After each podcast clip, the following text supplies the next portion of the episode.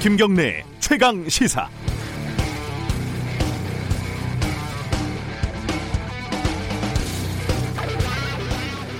어제 오프닝에서 어, 한국의 부동산은 복잡하게 얽혀 있는 욕망의 거미줄이다 이런 말씀을 드렸는데요. 어, 보니까 전선도 매우 복잡합니다. 아군과 적군을 명확하게 가리기가 어렵습니다. 반포 아파트를 지키기로 선택한 노영민 비서실장에 대해서 같은 당인 김남국 의원이 매우 부적절한 행동이다 이렇게 비판을 했는데 다른 당인 주호영 원내대표 미래통합당 원내대표는 노 실장의 선택을 옹호할 정도니까요. 주 원내대표는 더 나가서 통합당 다주택자들도 집을 팔자 이런 박원순 서울시장의 제안에 대해서 반헌법적 발상이다. 사유재산 처분은 헌법에 보장된 것이다. 이렇게 말을 했습니다. 지극히 맞는 말씀입니다만 조금 더 생각해 볼 여지는 있는 것 같습니다. 우리 헌법 23조 1항은 어, 모든 국민의 재산권은 보장된다라고 적어 놓았지만 바로 뒤에 그 내용과 한계는 법률로 정한다라고도 규정을 하고 있습니다. 예를 들어서 공직자 윤리법 같은 경우에 고위공직자의 주식을 매각하거나 백지 신탁하도록 강제 규정하고 있습니다. 한국 사회에서 부동산도 주식 못지않게 이해관계가 복잡한 물건입니다. 다주택자들, 부동산으로 수십억 돈을 번 재테크 승리자들, 수백억 부동산 부조, 부자들, 심지어 수십 채의 집을 소유한 임대업자들이 부동산 정책과 관련 조세 정책을 만들고 운영한다는 게 과연 합당한 것인지 한번 생각해 볼 여지는 있습니다. 어, 우리 헌법 제46조 2항은 국회의원의 의무를 이렇게 규정하고 있습니다. 국회의원은 국가 이익을 우선하여 양심에 따라 직무를 행한다. 7월 8일 수요일 김경래 최강 시사 시작합니다.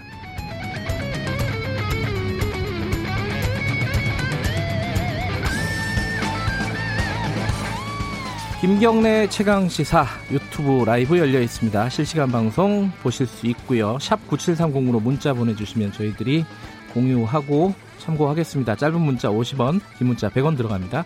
스마트폰 콩 이용하셔도 좋고요.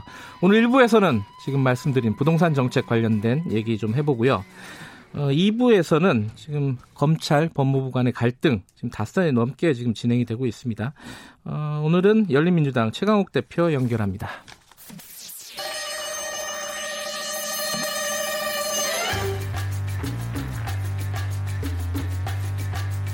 네, 매일 아침 여러분들께 퀴즈를 내드리고 정답 맞추신 분들 추첨해서 시원한 아메리카노 쏘고 있습니다. 오늘의 문제 나갑니다. 자, 오늘은 요리 문제입니다. 스티븐 비건 미 국무부 부장관이 어제 오후 방한했습니다. 미 국무부 2인자인 비건 부장관은 방한할 때마다 이 요리 음식점을 찾는 것으로 유명합니다. 이번에는 코로나19로 식당 방문이 어려우니까 아예 요리사를 대사관저로 초청을 해서 이 요리를 즐겼다고 합니다. 비건이 사랑하는 한국 요리 이것은 무엇일까요? 1번 돼지갈비 2번 냉면 3번 닭 한 마리 이건 뭐 뉴스 안 보신 분들은 진짜 어렵겠네요. 정답 아시는 분들 짧은 문자 50원 긴 문자 100원 들어가는 샵 9730으로 정답 보내주시기 바라겠습니다. 아, 오늘 방송하다 정답이 나가겠구나. 어, 시원한 아메리카노 쿠폰 추첨해서 보내드리도록 하겠습니다.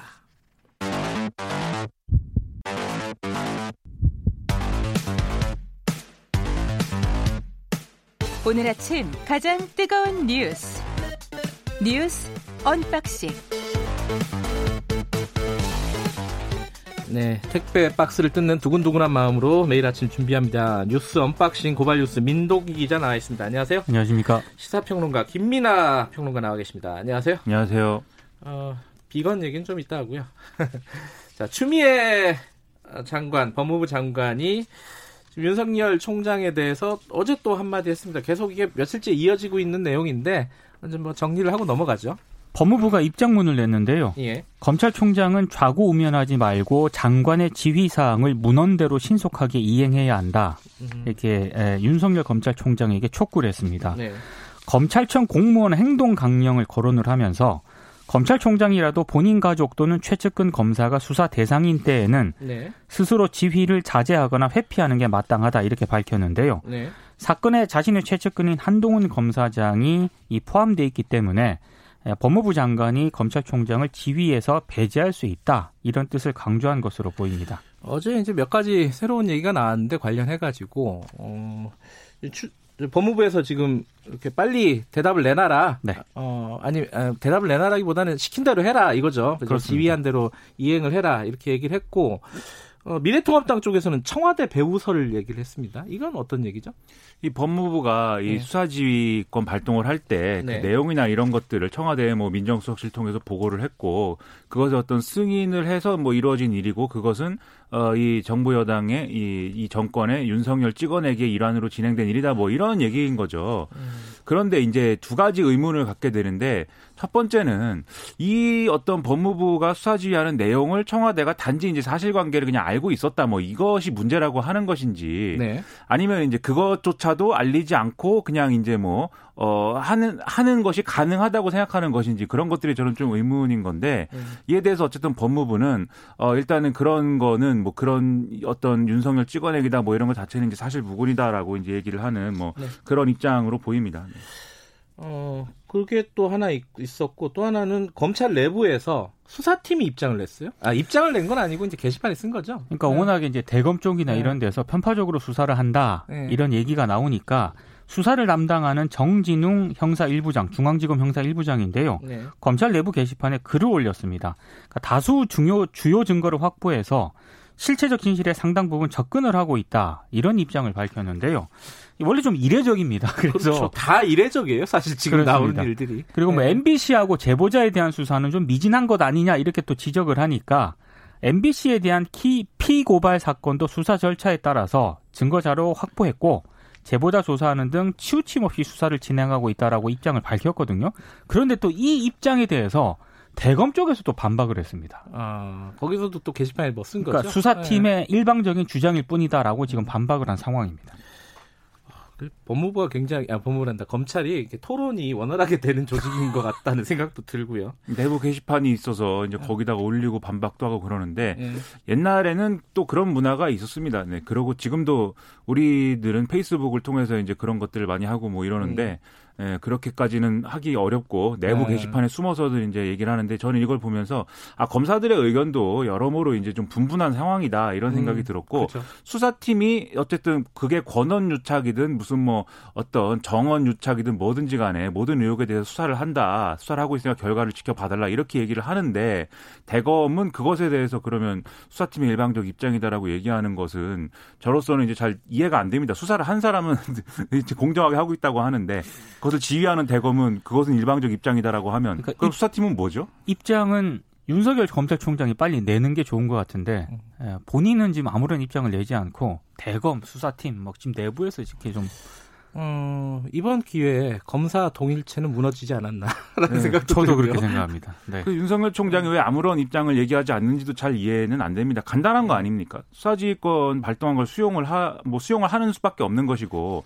수용을 해서 내용 그대로 이제 이 법무부가 얘기하는 대로 내용을 그대로 이행을 하든지 아니면 이 부당한 것을 수용할 수밖에 없는 자신의 어떤 이런 처지에 대해서 어, 사퇴를 하든지 뭐 두 가지 방안밖에 없는 거지 않습니까? 저는 뭐 전자가 더 바람직하다고 보는데 이 지금 앞으로 이제 검찰의 어떤 권력이나 이런 것들이 줄어드는 시대인 거고 공수처도 마련되고 검경 수사권 조정도 있고 그럼 새로운 검찰의 모습, 새로운 검찰과 법무부의 관계 이런 것들을 만들어 가야 되는데 그런 거를 보여주는 계기가 되는 게 가장 생산적인데 그 결단을 좀 빨리 해야 되겠습니다. 이의제기권이 있다고 어, 또 해석하는 사람들도 있잖아요. 근데 그 이의제기권이라는 게 검사들끼리 하는 이의제기권이고 그 다음에 만약에 이제 장관의 이제 수사지가 이제 부당하다라고 주장하려면 그것은 위법이다라는 논리가 있어야 되는데 예. 그래서 왜냐하면 그래야 이제 일반적으로 공무원들이 상관의 부당한 지시를 거부할 수 있다라는 어떤 보편적인 어떤 그런 원리로서 거부하고 싶다. 그러니까 위법이다 이 주장을 하는 건데 사실 뭐가 위법이라는 건지 지금 따지기도 어렵거든요. 지금 이제 위법이라고 하는 게 네. 검찰총장의 지휘권을 이제 침해했다 뭐 이렇게 얘기를 하는 건데 그 얘기는 첫 번째로 법무부 장관의 수사지휘권 자체를 이제 부정하는 얘기가 될 수가 있고 그건 예. 이제 뭐 검찰도 주장하고 싶지 않은 내용일 겁니다. 두 번째로는 추미애 장관의 그 이 수사에 대해서 검찰총장이 손을 떼라는 게 이 직무에서 배제한 것이다. 이 논리를 가지고 요비라고 하는 건데 그 사실 윤석열 총장이 그 내용으로 수사 지휘를 하면 되는 거잖아요. 자기가 분명히 얘기를 하지 않았습니까? 그것도 수사 지휘죠. 수사 지휘를 안 하겠다도 수사 지휘입니다. 그렇게 하면 되는 것을 왜 직무에서 배제해서 위법이라고 하느냐 그런 건 저는 의문이라는 거죠. 어, 오늘 오늘따라 김민하 평론가가 말씀이 많으시네요. 아, 답답해서 이- 이- 그렇습니다. 입이 풀렸어요, 입이. 아니 답답해서 시사 평론을 맨날 똑같은 걸 가지고 똑같은 얘기를 하는 시사 평론가의 아픔이 있습니다. 다른 얘기. 그 옵티머스 수사팀이 어, 보강이 됐다고요? 그렇습니다. 옵티머스가 이게 뭐 네. 트랜스포머 얘기인 줄 알았는데 옵티머스 자산운용 펀드 사기 의혹이라는 게 있는데 이것을 서울중앙지검이 어, 또 큰 어떤 수사팀을 꾸린다 이런 얘기입니다. 그래서 어, 검사 10여 명과 수사관 등 최소 2, 30명 규모가 되는데 이미 어, 금융수사 전문 인력 10명 안팎의 검사가 있기 때문에 이걸 이제 수사를 더 열심히 한다 이런 내용인데요. 이게 라임이 문제도 그랬지만 이번 사태에 대해서도 뭔가 전관계 전관계 로비 의혹 이런 것들이 제기가 되고 있는 거거든요. 그, 그, 이제 인, 인사들을 보면은 이제 청와대하고 관련이 있고 문재인 그렇죠. 캠프와 관련이 있는 사람들이 있기 때문에. 그렇죠. 그죠? 그렇죠. 그 이- 부분 보겠죠, 검찰이. 그죠? 그렇죠. 음. 그래서 이런 의혹을 수사할 때 그러면 이것도 뭐 여러 가지 무슨 논란이나 이런 것들이 뒤따를 거 아닙니까? 그렇죠. 근데 이런 수사를 잘 하려면은 이 검찰이 정말 공명정대하게 칼을 들이대서 정말 썩은 부위를 잘 잘라내고 잘라낼 수 있는 능력을 갖추고 있다. 이런 걸 증명해야 되는데 앞서서 말씀드린 이런 여러 가지 논란이 있는 상황에서 이런 수사를 제대로 할 수 있겠느냐. 저 같은 사람은 의문을 가지는 거죠. 알겠습니다. 어, 부동산 얘기 잠깐 할까요? 그 민주당이 원래 총선 전에 그 투기 지역 다주택자들 집 팔겠다 이런 서약서 받았잖아요. 그 부분이 받았죠. 지금 뭐 왈가왈부 얘기가 좀 되고 있습니다. 그죠? 그래서 지금 워낙 부동산 문제 때문에 뭐 민주당이 비판을 많이 받으니까요. 네. 소속 의원 176명에 대한 주택 보유 실태 전수조사에 돌입을 했습니다. 음흠. 뭐 박성중 원내대변인은 현황 파악부터 하는 것이다. 뭐 이런 입장을 밝히긴 했는데 네. 에, 좀 여러 가지 좀 역풍을 고려한 그런 조- 제스처로 보이고요. 그러다 보니까 민주당의 다주택 보유 의원들도 매각하겠다라는 입장을 밝히고 있습니다. 특히 뭐 음. 이계호 의원 같은 경우에는 비수도권 지역에 다섯 채의 집을 가지고 있어서 좀 비판을 많이 받았는데 세 채는 상속으로 인해서 일부 지분을 가지고 있는 것이고 음흠. 모두 포기하거나 정리 중이다. 나머지도 매각을 해서 가족이 사는 집 한 채만 남길 예정이다. 뭐 이런 입장을 밝혔거든요. 노영민 비서실장도 청주 집은 팔고 반포집 매각 반포집 같은 경우에는 그대로 가지고 있지 않았습니까? 예. 이거 매각을 지금 고민하고 있다고 합니다. 아, 다 팔아. 그 사실은 어, 경실련이 발표를 하면서 네. 민주당 쪽에 문의를 한 모양이더라고요. 이거 아. 어떻게 돼가고 있냐? 그랬더니 네. 민주당의 대답이 어 거기에 대해서는 아무런 그게 없다. 왜냐하면 전임 원내대표가 지금 했기 때문에 지금 없어서 이런 식으로 대답을 했다고 경실련 얘기를 했어요. 그러니까 네. 별로 관심이 없었다는 거예요, 사실은. 뭐 그렇 기도 하고 그다음에 네. 이제 사연 없는 무덤 없다고 하지 않습니까? 그렇죠. 당신이 왜 자- 다주택자인 거냐를 물어보면 설명을 뭘 막 이렇게 민주당 의원들 뭐 또 그렇지만 네. 이 국회에 있는 모든 분들이 설명을 뭔가 합니다. 근데 설명을 들어보면은 무슨 지금 노영민 실장도 그런 건데 반포 집에는 뭐 아들이 살고 있는데 그러니까요. 그러면 네. 전세를 얻어야 되고 시간이 걸리고 뭐 이렇게 얘기를 어려워요. 하고 네. 그다음에 뭐 다주택자라고 그래갖고 내놨는데 아무도 사가질 않아서 거래가 안 돼가지고 낮춰서 내놨는데도 안 팔리고 뭐 이렇게 얘기를 하고 나는 사무실로 쓰 려고 오피스텔을 얻었는데 그것도 집인가요? 뭐 이렇게 해도 되고 음. 사연 없는 무덤이 없어서 이게 굉장히 뭐가 1주택자냐를 놓고도 자기들끼리 얘기가 잘 안 맞습니다. 네. 국민 국민들은 사연이 더 많습니다. 아 당연하죠. 네. 무주택 서민이 돼봐야 됩니다. 다들. 사실 그런 얘기도 있죠. 민주당은 그렇다 치고 또 미래통합당 의원들이 원래 더 부자잖아요. 이게 재산 조사를 해보면 항상 그렇게 나오지 않습니까? 그러니까 이게 부동산도 많고. 실제로 또 확인이 됐습니다. 네. 미래통합당, 미래한국당 소속으로 당선된 국회의원 103명 가운데 40%가 다주택자인 것으로 나타났거든요. 근데 미래통합당 소속 의원 1인당 평균 부동산 재산이 20억 8천만 원입니다. 그러니까 더불- 어 그래요? 평균이, 평균이? 그렇습니다. 네. 어. 더불어민주당 의원 평균의 두 배가 넘고요. 네. 국민 평균 부동산 자산이 한 3억 정도 되거든요. 국민 평균보다는 7배 더 많은 그런 수준입니다. 미래통합당도 어 근데 이제 조영 원내대표 같은 경우 아까 제가 뭐 오프닝에서 말씀드렸지만 이게 뭐 팔도록 강제하는 거는 반헌법적이다 라고 했는데 이게 뭐 법으로 지금 강제하자는 건 아니고 이제 여론이라든가 지금의 상황을 봐서 그런 어떤 얘기들이 나오고 있는 건데 어, 미래통합당이 어떤 선택을 할지 어, 그건 좀 지켜볼 일이, 일인 것 같습니다. 어, 다음 얘기로 넘어가죠. 어, 이낙연 당, 어, 의원이 당 대표 출마 선언을 아직도 안 했었나요? 어제 했습니다. 그죠? 어제 했고요. 네. 뭐 국난 극복의 역사적 책임을 이행하는데 모든 역량을 쏟아야 한다는 결론에 이르렀다 이런 얘기를 했는데 네. 당권 대권 분리 논란이 항상 따라다니지 않았습니까? 예. 그러니까 코로나 19 해결을 위해서 이 논란을 정면 돌파하겠다 이런 의지를 밝힌 것으로 보입니다. 알겠습니다.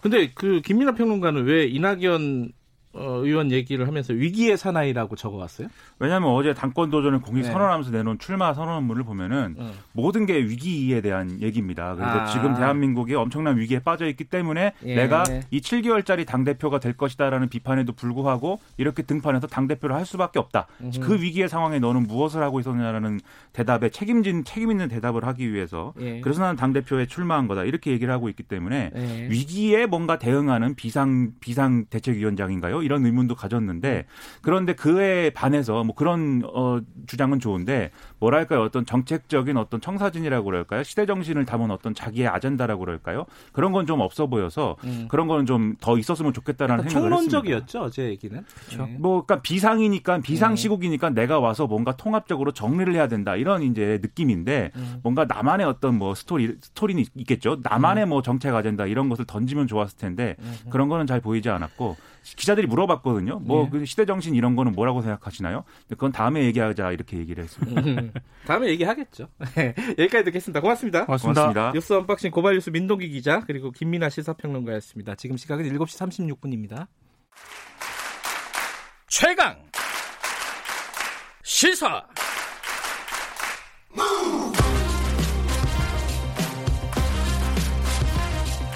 지금 여러분께서는 김경래 기자의 최강 시사를 듣고 계십니다.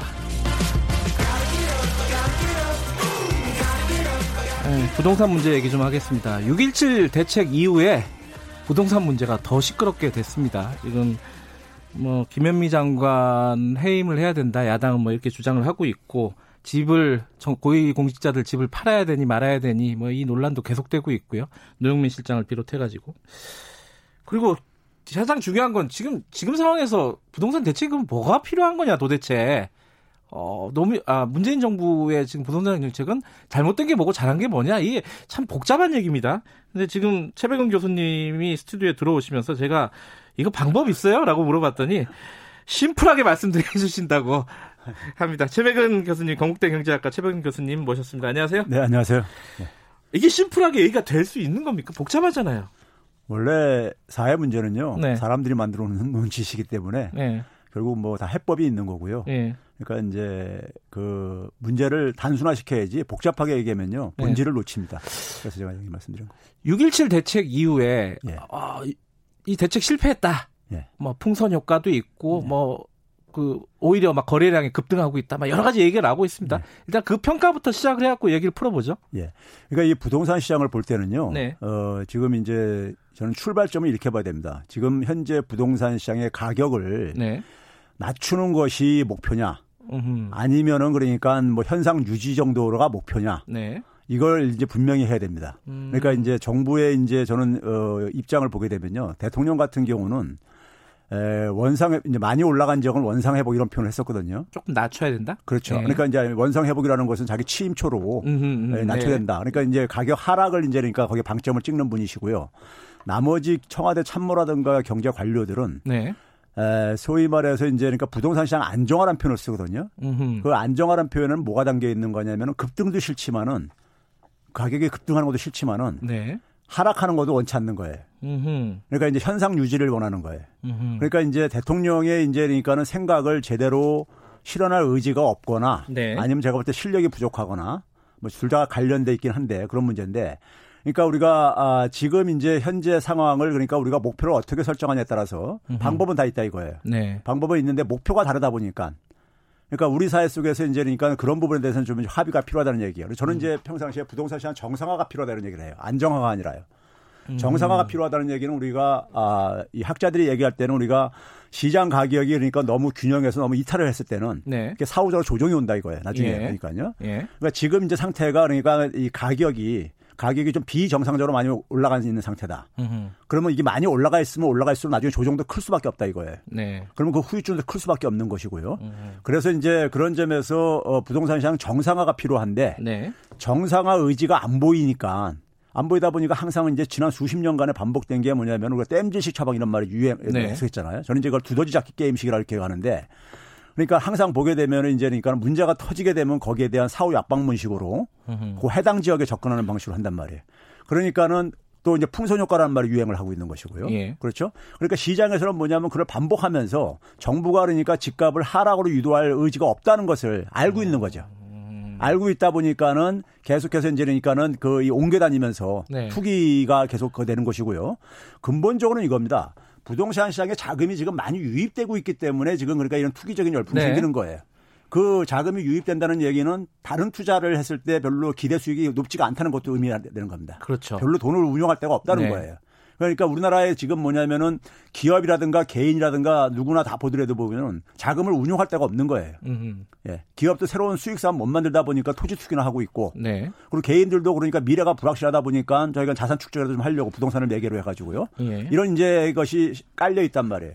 그러니까 이제 우리나라 이제 기본적으로 그러니까 경제가 굉장히 생태계가 활력을 잃다 보니까는 그런 문제가 하나가 있는 것이고요. 그러다 보니까 정부도 뭐냐면은 지금 제조업은 굉장히 위기 상황으로 계속 치닫고 있는데 있는데 에, 이 부동산 건설업에 대한 이 의존도가 의존도가 만만치 않다 보니까는 설사 이거 쉽게 칼을 대지 못하는 거예요. 네. 부동산 건설 경기가 이게 꺼지게 되면 그나마 경기가 더 안 좋을까 봐요. 그러다 보니까 계속 부동산 시장 안정화 쪽으로 이렇게 접근을 하고 있는 겁니다. 네. 아니 한꺼번에 처음부터 끝까지 다 말씀하셔가지고 아, 나 이제 대책이 있어야죠. 여기서 궁금증부터 몇 가지 말씀하신 부분에 궁금증이 있어요. 예. 아니 대통령은 그러니까 최백은 교수님 말씀대로 논리대로 하면은 대통령은 정상화를 얘기하고 있는데 예. 그 밑에 관료들이나 참모들은 예. 안정화를 얘기하고 예. 있다. 엇박자잖아요. 예, 그렇죠. 그런데 대통령은 왜 가만히 있죠? 그러면? 아니죠. 이제 그 관료나 참모들이 예. 이제 거기에 대해 이제 설명을 할 게 아닙니까? 예. 설명을 굉장히 제가 볼 때 복잡하게 여러 요인을 얘기할 거예요. 예. 이거를 그러니까 만약에 이런 대책을 썼을 때 이런 부작용 뭐 이런 얘기도 막 할 겁니다. 네. 그러니까 이번에도 그러니까 규제를 그러니까 좀 더 더 강화하고 세금도 강화하면은 네. 이런 걸 이제 만약에 대통령께서 꺼내 꺼내게 되면은 네. 그 규제를 했을 때 선의의 피해자가 생길 수 있다. 뭐 이런 식의 이제 그러니까 말을 여러 가지를 이제 그러니까는 막 이제 음. 윤다 이거죠. 좌고 우면하면서 정책들을 예. 만드니까 대통령께서는 그러니까 아무래도 자기가 임명하신 분들에 대해서 어, 신뢰를 보낼 수밖에 없고 어쨌든 간에요. 네. 예? 임기 저 임기 중에는요. 그러면 그런 상황 속에서 일단 그 참모들의 말들을 어쨌든 간에 신뢰를 하고 맡기는 이제 이런 이럴 수밖에 없는 거죠. 음. 예. 자, 그런데 그럼 지금 아까 수십 년간 우리 의 부동산 정책이라는 게 땜질식이다. 뭐 예. 이렇게 예. 얘기하셨잖아요. 예. 문재인 정부 들어와서 나왔던 뭐 김현미 장관은 네 번이라고 하고 예. 뭐 야, 다른 데서는 뭐 스무 스무 번이. 넘었다라고 예. 예. 얘기하는데 예. 어쨌든 그런 수많은 정책들도 땜질식이라고 규정을 하실 수 있는 건가요? 그러면은? 그렇죠. 이제 그러니까 음. 기본적으로 현 정부 들어서 바뀌는 거는 스탠스가 바뀐 건요. 네. 기, 기존 이제 보수 정부에서는 공급 대책을 중심으로 했었었어요. 네. 근데 이제 이번 어, 이제 현 정부에서는 수요 억제 대책으로 그렇죠. 접근을 했죠. 예. 그게 이제 차, 차, 차별성이 있는 건데, 근데 본질은 뭐냐면 항상 아까 얘기했듯이 안정화 대책으로 접근하다 보니까는 안정화 대책이라는 것은 가격 하락을 그러니까 사실 이게 이 수용을 해야 되는 거예요. 네. 근데 가격이 하락하게 되면 부동산 시장이 하락을 하게 되면은 네. 소위 말해서 이제 대출 받아서 받으신 분들은 대출 상한 압력이 들어온다고요. 네. 그러면 이제 매물로 내놓을 수밖에 없어요. 네. 그럼 추가 가격이 하락이 될 수 있고 이런 악순환 고리가 만들어질 수가 있어요. 부동산 시장에 경책력 우려가 생길 수 있다 이거죠. 네. 이렇게 되게 되면 부동산 경기도 이제 그러니까 이 건설 경기도 이제 그러니까는 음. 사실 이 그 둔화될 수가 있고요. 이런 부분이 부담스러운 거예요. 자 그러면요 예. 지금 아까 이제 두 가지 부담스러운 부분 어, 어쩔 수 없는 부분 유동성이 지금 너무 많아가지고 갈 데가 예. 없다 그게 예. 하나가 있고 지금 다른 경기도 안 좋은데 부동산 경기마저 죽, 죽이면은 예. 이게 건설 경기 때문에 더 경기가 침체되는 거 아니냐 예. 그럼 지금 상황에서 할 수 있는 게 뭡니까 자, 우리가 이제 부동산이 과열되게 되면은 예. 굉장히 많은 부작용이 있습니다.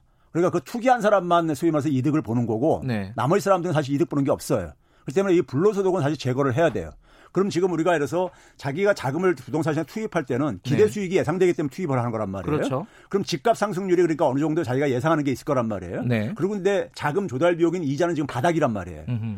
그러면 이제 그 속에서 이제 그러니까는 기대 수익이 굉장히 높다고 생각하기 때문에 들어오는 거란 말이에요. 네. 그럼 결국 그 거기서 생기는 불로소득을 세금으로 환수할 수밖에 없어요. 음흠. 세금으로요. 그럼 세금으로 환수를 하는 데 속에서 주로 초점은 다주택자한테 맞출 수밖에 없어요. 네. 고가주택이나 다주택자들한테요. 이걸 알고 있어요, 정부도요. 네. 알고 있는데 아까 얘기했듯이 부동산 시장을 가격을 그러니까 떨어뜨릴 이제 의지가 있느냐 없느냐인데 네. 그럼 떨어뜨렸을 때 이제 우리가 우려하는 게 경착륙 우려거든요. 네. 여기에 대한 방안이 있어요, 사실은요. 어떤 거죠? 방안이 뭐냐면 제가 이제 한, 한 오른 한 6년 정도 된 것 같은데 한국판 양적 하나를 얘기를 해요. 네. 한국판 양적 하나가 뭐냐면요. 제가 만약에 어떤 S은행한테 네. 제가 한 3억을 대출받아서 하는 6억짜리 아파트를 샀어요. 그럼 제 돈 3억에다 합쳐가지고요. 네. 그러면 이제 그러니까 가격이 하락하게 되면은 제가 이제 상한 압력을 받는단 말이에요. 대출금 일부를요. 네. 그럼 집을 내놓을 수밖에 없어요. 그럼 집, 집을 이제 빼앗기 되는 거죠. 결국 예. 뺏게 되는 거죠. 은행한테요. 못 갖게 되면요. 예. 그러면 그거를 이제 그러니까 그런 방식으로 하지 말고 그런 방식 하지 말고 우리 주택금융공사라는 게 있잖아요. 예. 주택금융공사의 대주주가 한국은행하고 정부입니다. 예. 그러니까 한국은행에서 돈을 좀 투입을 해가지고 신한은행의 부채를 그러니까 인수하라 이거예요. 주택금융공사에서요. 예. 인수한 다음에 그걸 그럼 저하고 채권 관계가 채무 관계가 주택금융공사가 생기는 예. 거잖아요. 근데 주택금융공사가 그 주택을 에, 제가 팔 의도가 있으면은 매입을 하라 이거예요. 예. 매입한 다음에 그걸 장기 공공 임대로 전환시켜 주라 이거예요. 음흠. 그러면 그 매물이 시장에 안 나오죠. 음흠. 그럼 추가적인 가격 하락은 막을 수가 있죠. 음. 그렇죠? 그다음에 주거 조건도 여전히 유지할 수 있고요.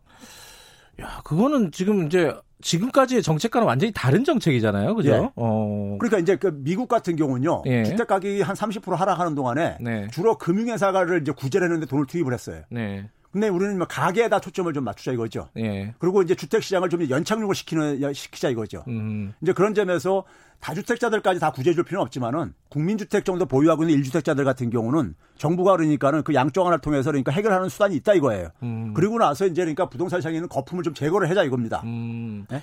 근데 이제 그게 거품이 좀 제거된 다음에 얘기잖아요, 사실은. 그렇죠. 예, 예. 근데 지금 계속 오르고 있는 추세잖아요, 추세가. 그럼 이걸 어떻게 꺾을 수 있느냐? 그러니까 그거는 결국 뭐냐면 기대 수익을 낮추면 되는 거예요. 세금으로 가야 된다는 그렇죠. 말씀이세요? 우리가 지금 보게 되면 다주택자들에 대해서 네. 우리가 소위 말해서 취득세라든가 네. 그러니까 취득할 기회를 그러니까 원천적으로 차단시키는 거죠. 취득세를 음. 높이는 것은요. 그다음에 보유세는 그러니까 기본 기본적으로 자본 이득 임대라든가 이런 걸로 생기는 이득을 이제 제거하는 것이고요. 네. 그다음에 이제 양도소득세를 강화를 하게 되면은 그래서 기대 수익을 낮추는 방안은 있어요. 다들 지금 많이 전문가들이 네. 얘기를 하고 있고요. 예. 그러면 그것을 그러니까 그다음에 소위 말해서 우리가 임대사업 등록제라는 걸 그랬잖아요. 예. 거기에 많은 지금 세금 혜택을 주고 있어요. 주고 있죠. 예, 그러다 보니까 다시 어떻게 보면 유도를 한 거죠. 음. 다주택을 보유하도록요. 그러니까요. 그런 거다 그러니까 혜택을 다 취소시키라 이거예요. 음. 사실 그게 2014년도에 박근혜 정부 때 부동산 시장이 굉장히 침체돼 있을 때 그러니까 도입됐던 정책이에요. 그랬죠. 그럼 예. 지금하고는 지금 안 맞는 정책이란 말이에요. 예. 그러면 그런 것들을 좀 원상 회복할 의지가 있으면은 할 수 있다 이거예요, 정부는요. 예. 그런데 여기에 예. 대해서 반론들이 있잖아요. 예. 를 들어 이제 어, 김종인 비대위원장 같은 경우에는 예.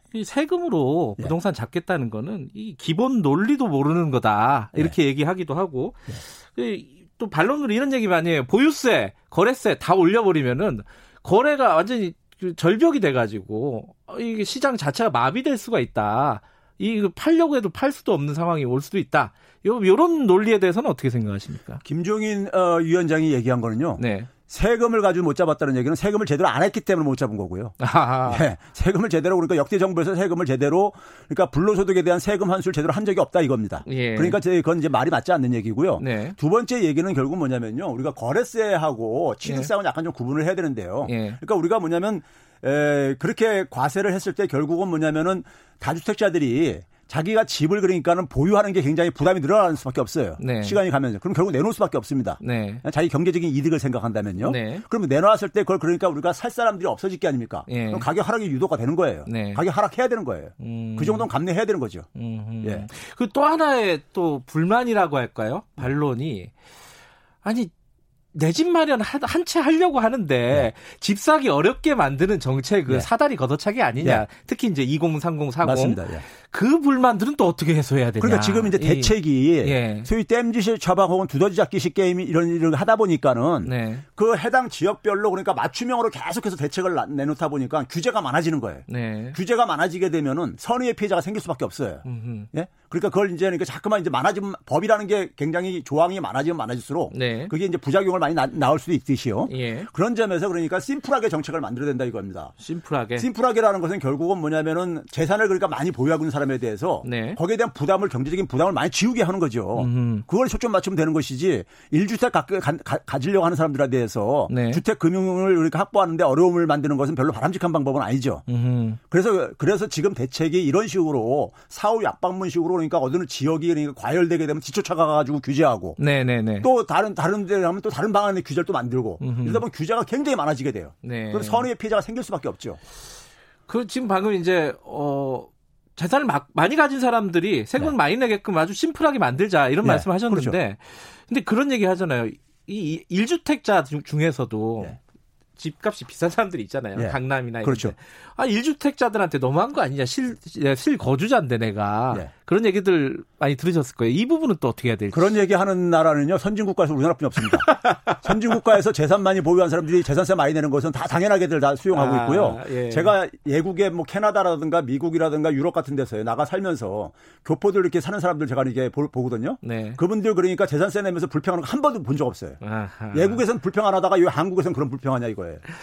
그게 그런 논리죠. 아니, 집값은 어, 정부가 올려놓고 예. 왜 나보고 세금 내라 그러냐. 뭐 이런 논리예요, 논리는. 예. 그- 근데 이제 뭐 집값 올린 게 집값 오른 걸로 혜택 본 것도 많이 있잖아요. 솔직히요. 예.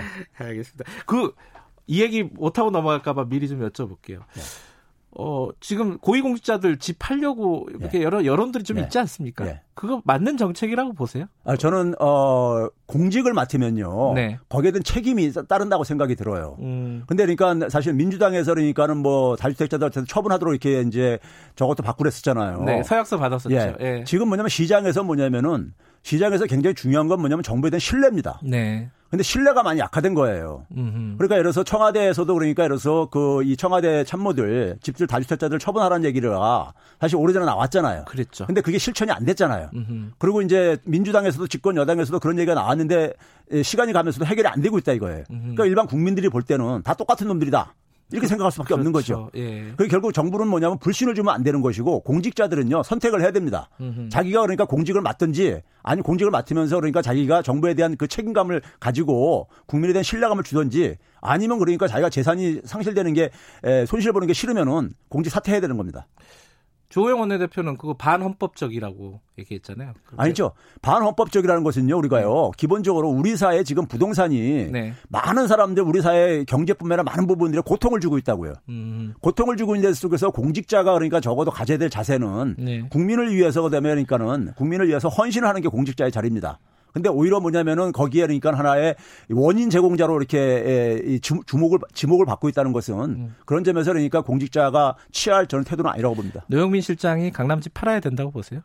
아, 저는 있잖아요. 예. 처음에 예. 에, 강남 집으로 접근을 했어야 된다고 생각이 들어요. 처음에? 처음부터요. 애초에. 예. 왜 그러냐면은 이제 그분들은 이제 그런 거예요. 서울에서 활동하다 보니까 필요한데 네. 뭐 전세를 갖고 있어도 되거든요. 네. 지역구는 청주기 때문에 청주에는 자기 보- 집을 보유하고 있다 하더라도요. 그런 점에서 괜히 그러니까는 두 번, 한 번 할 일을 가지고 두 번 일을 하시는 것 같아요. 음. 앞으로 부동산 문제가 어, 지금 상황에서 갑자기 좋아지지는 않을 거 아닙니까? 그렇죠? 지금 부동산 시장이 이게 비정상입니다. 예. 우리나라 역대 한 지난 30년 동안에 10초 남았습니다. 부동산 가격이 한 세 번 떨어졌는데요. 예. 다이 세계 금융과 관련된 문제였었어요. 근데 지금도 금융 시장은 굉장히 불안정하기 때문에 네. 지금 부동산 시장이 과열되는 건 비정상적입니다. 알겠습니다. 제가 질문한 게 아닌데 답변을 주셨습니다. 다음에 다시 한번 모시겠습니다. 고맙습니다. 네, 감사합니다. 최백은 교수님이었습니다. 1부는 여기까지고요. 잠시 후에 2부에서 뵙겠습니다. 8시에 돌아옵니다.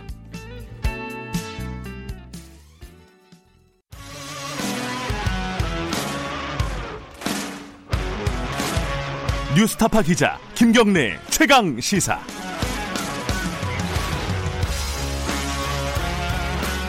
김경래 최강 시사 2부 시작하겠습니다. 음, 법무부하고 검찰 쪽 얘기를 좀 해보겠습니다. 법무부가 어제 어, 장, 어, 검찰총장에 대해서 좌고우면하지 말고 어, 지휘 상황을 신속하게 이행하라 이렇게 단호한 입장을 다시 한번 밝혔습니다. 사실상 뭐 최후 통첩 뭐 이런 식으로 읽히기도 하고요. 윤 총장은 여기에 대해서 사실 검사장 회의까지 했는데 뭐 별다른 반응을 보이지 않고 있습니다.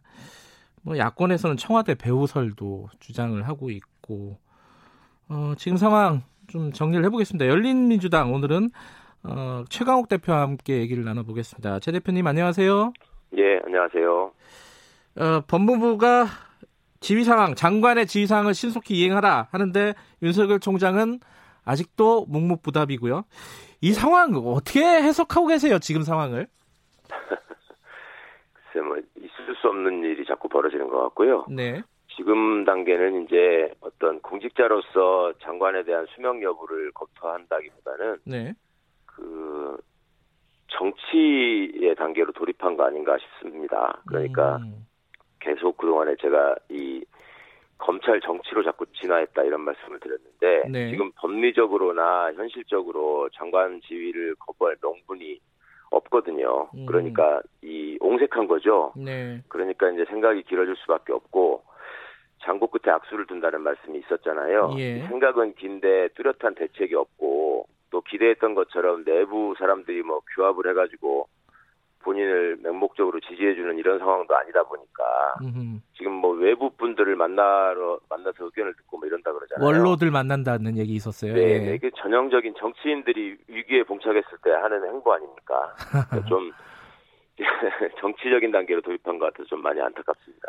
근데 지금 이제 명분이 없다고 말씀하셨잖아요. 법리적으로도 그렇고. 네. 어, 근데 이제 검사장 회의에서 나온 얘기를 이제 대검에서 밝힌 걸 보면은 네, 검찰총장이 아, 그러니까 장관이 검찰총장의 지휘 감독권을 박탈하는 것은 위법하다, 부당하다. 이런 의견이 모아졌다는 거예요. 요거는 이제 그 검찰 안에서는 뭐 내, 명분이라고 생각하는 거 아니겠어요? 그러니까 그런 일종의 이제 집단 사고에서 오는 착시 현상인데 예. 이게 어떻게 벌어졌고 내용이 뭔가를 다시 한번 짚어보시면요. 예. 처음에 뭐 관련된 아저이 일이 벌어진 이유가 장관께서 어제도 잘 짚으셨지만 네. 그 본인과 최측근이 연루될 수 있는 사건에 대해서는 공정성을 위해서 회피해야 된다. 음흠. 이거는 그냥 그냥 기본입니다. 네. 사건의 공정성을 생각할 때. 네. 그런데 지금 그 한동훈 검사에 관한 여러 가지 의혹을 수사해 나가는 과정에서 총장이 자기 약속을 뒤집는 일을 지금 계속했거든요. 네. 그러니까 이제 그 중에 대표적인 게 이번에 장관 지시나 또 그 검사들의 회의에서 나왔던 얘기들이나 하고 결국은 똑같은 얘기입니다. 그 저기 뭐야 전문 수사 자문단 이 문제는 잘못됐다. 네, 네. 그러니까 그거는 하지 말아야 된다. 이거에 이게 그 검사들이 모인 회의에서도 똑같은 얘기가 나왔잖아요. 그렇죠. 네. 그러니까 그건 총장이 잘못한 겁니다, 명백히. 네. 그 다음에 어 다른 하나가 저기 수사의 독립성을 보장하기 위해서 특임 검사를 임명하자 뭐 이런 얘기였잖아요. 예. 근데 애초에 수사의 공정성과 독립성이 문제가 될 수 있기 때문에 본인이 관여하지 않겠다고 했고 음. 결과만 보고받겠다고 맨 처음 얘기한 사람이 그 지금 검찰총장 윤석열 씨입니다. 음. 그리고 그거를 그냥 말로만 한 게 아니라 네. 공문으로 내렸거든요. 6월 4일자 공문으로 제가 기억하는데 네. 공문으로 중앙지검에 보냈습니다. 음. 근데 그거를 그렇게 하고서 다음에 부장회의에다가 위임한다는 내부적으로 그 위임을 하고 나서는 부장회의 결정도 무시하고 혹은 부장회의를 배제한 결정들을 계속 했잖아요. 음. 그러니까 명분이 없- 없죠. 음. 그 검사장이라는 사람들이 모여서 한 얘기도 결국은 독립성과 공정성을 담보할 장치가 필요하다라는 건데 네. 특임 검사라는 것은 이미 시기를 놓쳤다라고 하는 건 장관께서 먼저 말씀을 해서 선을 그으셨잖아요. 네. 그런데도 그 얘기를 다시 언급하는 거는 네. 일단은 이제 항명성이 있고 또 하나는 정말 뾰족한 수가 없다. 네. 이거라도 끝까지 한번 그 붙잡고 좀 얘기를 해보자. 뭐 이런 정도밖에 안 되는 것 음. 같습니다. 그러니까 지금 법무부에서 말씀하셨듯이 특임 네. 검사는 좀 시기를 놓쳤다라고 선을 그었는데 네. 만약에 이 특임 검사를 갖고 나오면은 이제 윤 총장이 이제 뭔가를 이제 반응을 할 거 아닙니까? 이제 조만간 네. 특임 검사를 도입하자 이렇게 나오면은 이걸 어떻게 해야 되는 겁니까? 이, 이 부분은? 그거는 이제 명백히 그 지시에 대한 명령 불복종이 되는 거고요. 예. 그건 징계 사유가 되는 거죠. 징계. 그래서 장 어. 예, 그래서 장관께서 어제 그 지휘 사항 그대로 문자 그대로 이행해라. 예. 가보면 하지 마라. 이런 예. 말씀을 하셨고 음, 그리고 특임 검사는 이미 시기를 놓쳤기 때문에 그거는 대안이 될 수 없다라는 말을 명시적으로 음, 하셨고 그걸 서면으로 지휘했잖아요. 예. 근데 또 특임 검사 얘기를 한다는 거는 명시적으로 거역하는 거죠. 뭐 뭐가 있겠습니까? 음. 근데 그 민주당 예컨대 박범계 의원 같은 경우에 네, 네. 뭐윤 총장이 특임 검사를 지명하고 현 수사팀이 함께 수사하는 일종의 약간 정, 절충안인데. 절충안. 네. 예, 요, 요런 거는 가능하다고 보세요? 실제로 이제 어제 그런 얘기들을 예. 좀 있었던 것 같아요. 네. 그러니까 대검 쪽이 좀 집요하게 그거를 좀 받아들여 달라고 로비를 한 것 같습니다. 음흠. 근데 그게 뭐 박범계 의원님이 로비에 넘어가서 그렇게 말씀하신 것 같지는 않고 네. 정치인들은 항상 이제 어떤 그 갈등의 상황에서 그 타협책이나 중재안을 모색을 하잖아요. 그렇죠. 예. 그러니까 그냥 아이디어 차원에서 말씀하셨던 것을 네. 어떻게든 그렇게 좀 해보면 좋지 않을까라는 게 이제 총장의 음. 입장이다 보니 네. 이제 수화에서 그런 것들을 좀 이뤄보려고 뛴 사람이 있었던 것 같은데 예. 그러면 받아들일 수 없는 얘기죠. 그거 특임 검사 하는 것 자체가 장관 지시를 명시적으로 어기는 거라고 방금 말씀드리지 음. 않았습니까? 네. 그러면은 장관 그리고 이제 어저께 또 그 확인된 사실이지만 특임 검사를 임명하는 것도 결국 장관의 승인이 있어야지만 한다는 게 어제 밝혀졌잖아요. 네. 금년 1월 달에 규정이 개정되면서 음. 그러면 결국 승인권자인 장관께서 특임 검사는 나는 인정하지 않는다라고 말씀하셨기 때문에 음흠. 그 중요한 것은 현 수사팀의 공정성을 보장하는 것이지 네. 형식적으로 무슨 특임 검사를 두고 말고의 문제가 아니다라는 것. 예. 그 다음에 지금 수사팀을 이끌고 있는 정진웅 부장이 어제 검찰 내부의 어떤 비판적인 목소리에 답하는 형식으로 네. 수사는 실체에 지금 많이 접근했다. 음, 네. 우리를 믿어달라 이런 얘기를 하지 않았습니까? 네. 그러니까 정말로 명분이 없는 지금 행동을 하고 있는 겁니다, 다들. 이 하나 남은 게 이제 권한쟁의 심판, 어, 뭐 네. 총장과 법무부, 그러니까 검찰총장과 법무부 장관의 권한쟁의 심판을 헌재로 가져갈 수 있는 거 아니냐라는 의견이 네. 이제 내부에서 좀 있는 것 같아요 검찰 내부에. 요거는 네. 가능하다고 보세요? 자, 그게 확실하면은 권한쟁의 심판을 하자고 나올 겁니다. 그럴 수도 있는 거 아니냐라고 하는 게 예. 본인들도 지금 법적으로 그게 미흡하다는 걸 알거든요. 그러니까 음, 기관간 권한쟁의라는 건 중앙 정부하고 지자체 사이에 예를 들면 어떤 정책이나 예산을 두고 다툼이 있을 때 네. 응? 그럴 때 이제 하는 거고 또 법무부와 검찰 사이에 뭐 어떤 입법 문제나 그런 문제를 그 예산 문제나 권한 문제를 가지고 충돌이 있을 때 하는 네. 일인데 이거는 명백히 지휘 감독자이자 상급자인 장관이 총장에게 할 수 있는 네. 총장에게만 할 수 있는 지휘를 그것도 법에 명시적으로 그- 근거를 하고 있잖아요. 예. 그 지휘를 한 거기 때문에 상급자가 하급자에 대해서 지휘를 하는데 그거를 기관 간의 권한 쟁의로 받아들여서 음흠. 헌법재판소에 제소하겠다. 그게 지금 검찰 스스로 본인들의 위상을 어떻게 착각하고 있는지를 입증해주는 얘기일 뿐이지 예. 그게 헌재에서 받아들여질 가능성은 전혀 없을 것 같습니다. 어, 지금 이게 예측이 되실지 모르겠는데 그 지금 장고를 하고 있는 장고 끝에 악수 둔다고 아까 잠깐 말씀하셨는데 윤석열 총장이 결국은 어떻게 반응할 거라고 생각하십니까? 예측? 지금 네. 계속 하고 나오고 있는 얘기로 봐서는 네. 굉장히 완곡한 표현으로 예. 이, 왜냐하면 이제 명백히 위법이라고 지금 얘기할 수 없는 장관의 지위가 예. 위법이라고 말씀할 수 없는 상황이기 때문에 네. 굉장히 완곡하고 문학적인 표현으로 이런 문제가 있다고들 하니 예. 요거 한 번만 제고해 주십시오. 음. 뭐 특임 검사로 좀 하면 어떻겠습니까라는 음. 말을 할 수밖에 없는 상황 같습니다. 그런데 음흠. 말씀드린 것처럼 그게 결국 외통수가 돼서 음흠. 그 특임이라는 말을 꺼내는 순간 음, 장관께서 애초에 지휘할 때부터 특임은 대안이 아니라고 음. 얘기했는데 무슨 소리냐. 네. 그냥 원래 거듭 지적한 대로 그 지휘 문건에 써진 대로 해라. 네. 이렇게 하시면 이제 아무런 대책이 없는 거거든요. 그 다음에는 이제 징계받고 또 다른 또 그 어떤 범법 행위가 있었다면은 감찰 결과로 수사를 받고 뭐 이런 길밖에 남아있지 않습니다. 그러니까 네. 더더욱 지금 본인으로서는 답답하겠죠. 지금 상황을 뭐 해석하기는 여러 가지 방법이 있을 것 같은데 아까 이제 검찰이 정치를 하고 있다 이런 말씀을 하셨는데 지금 법무부 장관과 윤석열 총장의 갈등이라고 할까요? 네. 이것의 가장 핵심 이게 왜 벌어지고 있는 거라고 보십니까 이게 이게 가장 사람들이 여러 가지 해석들이 분분한 것 같아요. 아니, 그러니까 검찰총장이 본인의 지위와 본분을 망각하고 월권을 하고 항명을 한 데서 비롯된 사태죠, 이게. 음, 그리고 본인의 말, 본인 스스로 우려했던 점을 본인 스스로 어겼기 때문에 지금 생긴 일 아닙니까? 음. 그러니까 수사의 공정성을 걱정했던 사람이 맨 처음에 검찰총장이라니까요. 그러니까 자신의 그, 최측근 일이기 때문에 예. 내가 개입하면 안 된다라고 말한 사람이 검찰총장이었다고요. 그게 근데 저 이해가 잘 안 되는 게 그 측근 한 명을 지키려고 이 사단을 일으킨다는 게 사실 이해가 안 돼. 왜더 더 다른 이유가 있는 거 아니에요? 글쎄 말입니다. 이제 지금은 야 이건 좀 너무하는 거 아니냐. 정말로 뭔가 지금 본인이 관련된 게 있어서 저러는 거 아니냐라는 의혹이 나오기에 충분할 정도로 이상한 행보를 지금 보이는 거거든요. 음. 근데 그거야 저희로서는 그 관련된 사실관계나 실체에 대해서 들은 바가 없고 아직 예. 접하지를 못했기 때문에 그걸 그렇게 얘기하기는 어려울 것 같고 제가 보기에는 결국 이분이 생각하는 거는 본인이 얼마나 덜 창피하게 이 상황을 수습하느냐의 문제일 텐데 예.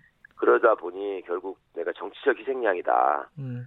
이런 모습으로 가는 게 가장 정치적으로 본인한테 이득이 된다 음흠. 이렇게 판단해서 보이는 행보 아닌가 싶습니다.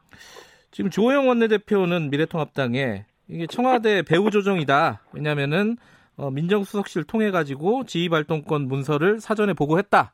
뭐 이런 주장을 했습니다. 요거는 어떻게 봐야 돼요? 자, 바로 그 지점 때문에 이분이 총장이 정치적 이득을 노려서 행보를 하는 거 아닌가라는 우려가 더 커지는 건데요. 예.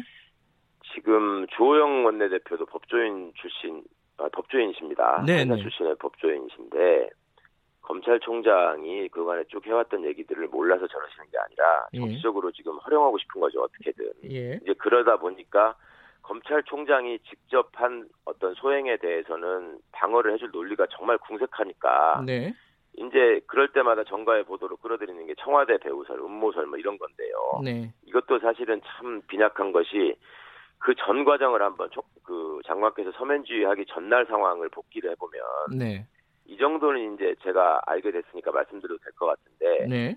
사실은 그 전날 대검과 법무부 사이에 좀 줄다리기가 있었던 것 같습니다.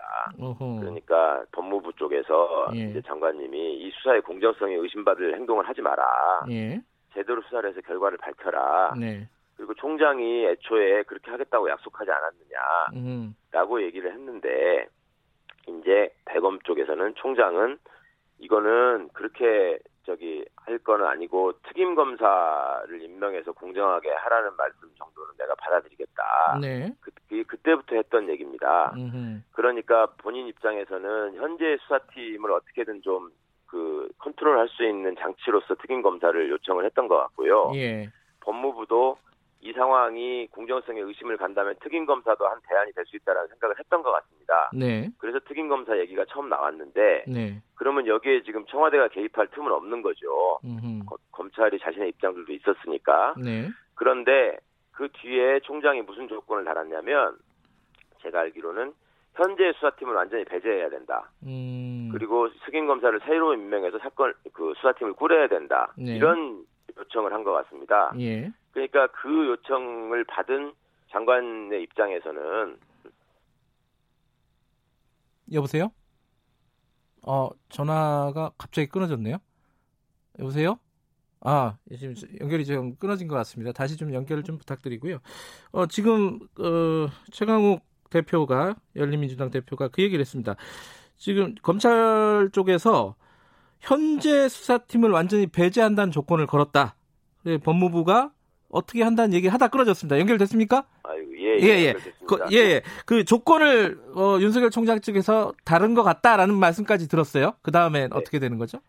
그러니까 그 조건이 붙어서 다시 얘기가 오니까 네, 법무부 입장에서는 네. 그거는 수사의 공정성을 담보할 수 있는 장치가 아니라 음, 현 수사팀을 제외한다는 거는 수사의 공정성을 또 훼손하겠다는 얘기잖아요. 네. 그러니까 그거는 수용할 수 없는 얘기고 네, 아 이거는 이제 총장의 의도는 명확해졌다. 네. 이거는 그냥 묵과할 수 없는 상황이고 그렇게 어 본인이 회피를 해도 모자랄 상황에서 그렇게 적극적으로 본인의 약속까지 어겨가면서 음. 개입하는 상황에서 그 공정성을 이제 확보할 수 있는 장치는 장관의 수사지휘밖에 안 남은 거였죠. 음, 그래서 서면지휘를 하게 된 것으로 알고 있습니다. 네. 그런데 그런 상황에서 무슨 청와대에다가 서면 보고를 해서 지휘를 받았니, 뭐 뒤에서 조정을 해서 이렇게 된 거라느니 하는 것은 네, 그쪽 당 분들의 희망대로 이분을 뭐 대권 주자로 지금 키워보겠다는 거 아닙니까? 네. 계속 그런 얘기들을 흘리고 있잖아요. 예. 무슨 김무성 전 의원은 무슨 영웅이 탄생하고 있다 이렇게 말씀까지 하셨던데 네. 그럼 이제 과도한 기대고요.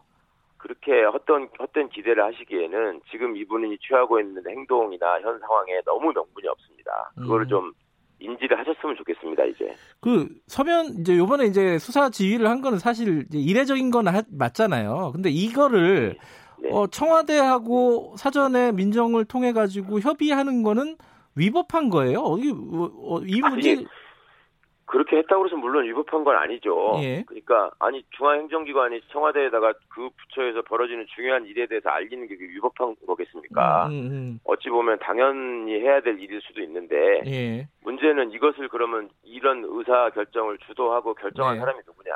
네. 이거는 명백히 대통령의 권한이 아니고 법무부 장관의 권한이거든요. 음, 그러니까 지금 문재인 대통령 정부에서 가장 중요하게 생각하는 게 네. 법적인 절차를 지키라 하는 겁니다. 예. 장관은 장관으로서의 권한을 확실하게 행사하고 네. 총장은 총장으로서의 역할에 충실하는 범위에서 권한을 행사해라. 네. 과거처럼 검찰이 법무부를 조종하는 식의 예. 검찰이 법무부를 장악하는 식의 그런 행정은 안 된다 이제 예.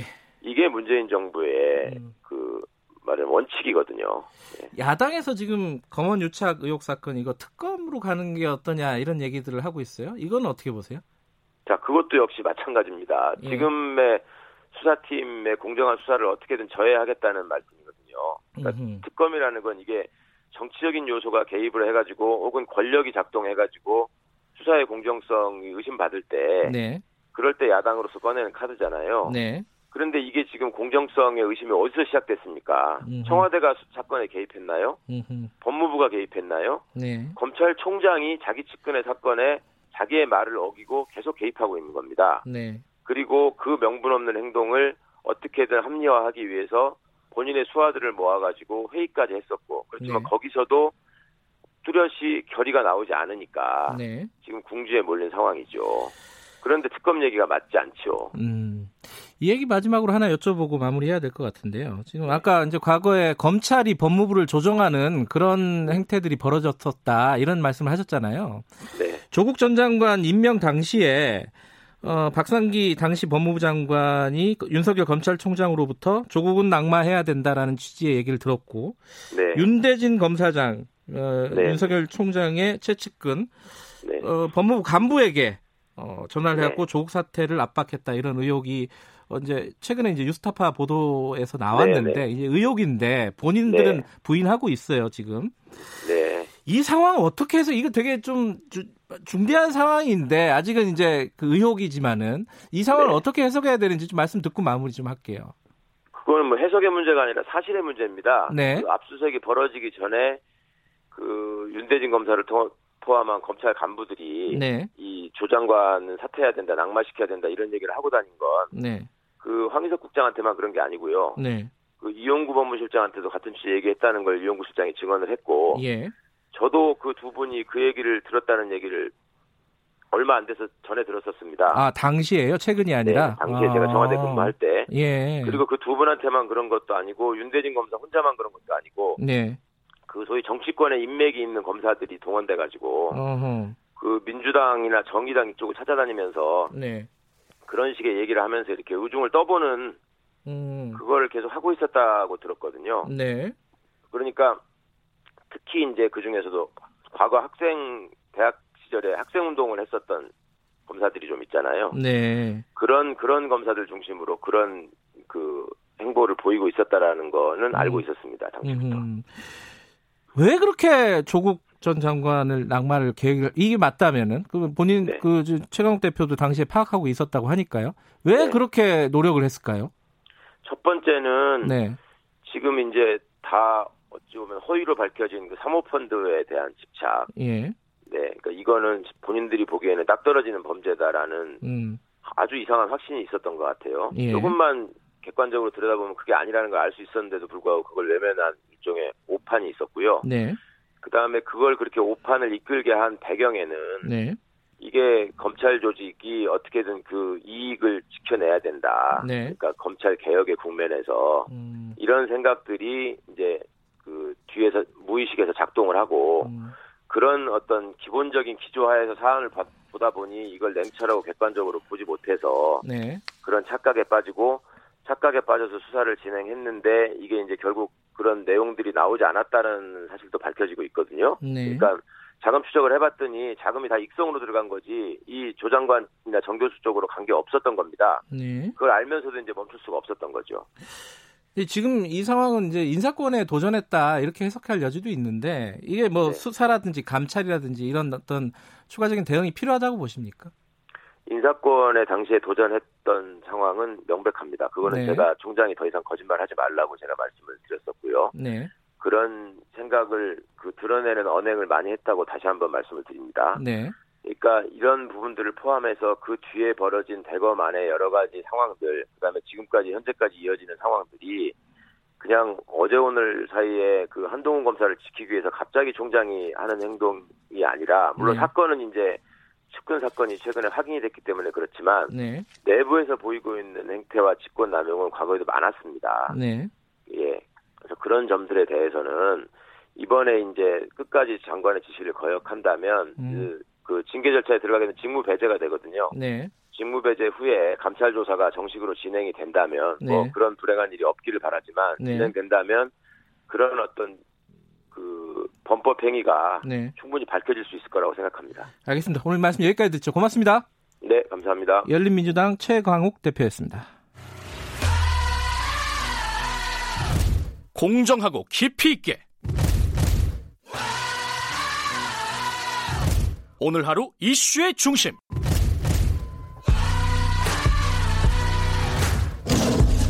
김경래의 최강 시사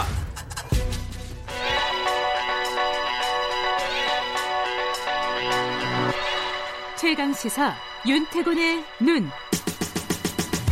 네, 윤태곤의 눈 의제와 전략그룹 더 모아의 윤태곤 정치 분석실장 나와 계십니다. 안녕하세요. 네, 안녕하세요. 오늘 퀴즈 잠깐만 말씀드리고 가겠습니다. 자, 오늘의 퀴즈입니다. 스티븐 비건 미 국무부 장관이 가장 좋아하는 한국 요리는 무엇일까요? 간단하게 가죠, 뭐. 어, 미국에서 직접 만들어 먹기도 했다고 하고, 요번에 와서 또 먹으려고 했는데, 코로나 때문에 식당에 못 가고, 대사관에서 또 만들어서 먹었다고 합니다. 1번 돼지갈비, 2번 냉면, 3번 닭 한 마리. 자, 정답 아시는 분, 샵 9730으로 짧은 문자 50원, 긴 문자 100원 들어갑니다. 정답 맞추신 분에게 시원한 아메리카노 커피 쿠폰 보내드리겠습니다. 자, 오늘 할 얘기는 이낙연, 어, 이제 후보자네요. 당 대표 네, 후보자. 당 대표 후보입니다. 당대표 네. 후보. 어제 선언했죠? 네, 어제 뭐 나온다고 했으니까 나온 거고 공식 선언한 게 의미가 있겠죠. 네. 그 방금 말씀하신 당 대표를 강조한 게 이게 대권 주자는 아직 아니다 그렇죠. 이런 이- 말씀이시죠? 이- 네. 이낙연 의원이 이중적 정체성이 있는 거죠. 당권 도전을 선언했지만은 뭐 대권 주자 아니겠습니까? 네. 요즘 지지율 정체기 혹은 조정기를 맡고 있긴 한데 한참 동안 부동의 1위예요. 그러니까 아하. 대권 주자 맞죠. 네. 이 당권 도전은 대권 도전을 위한 징검다리로 보는 게 맞다 이런 거고요. 네.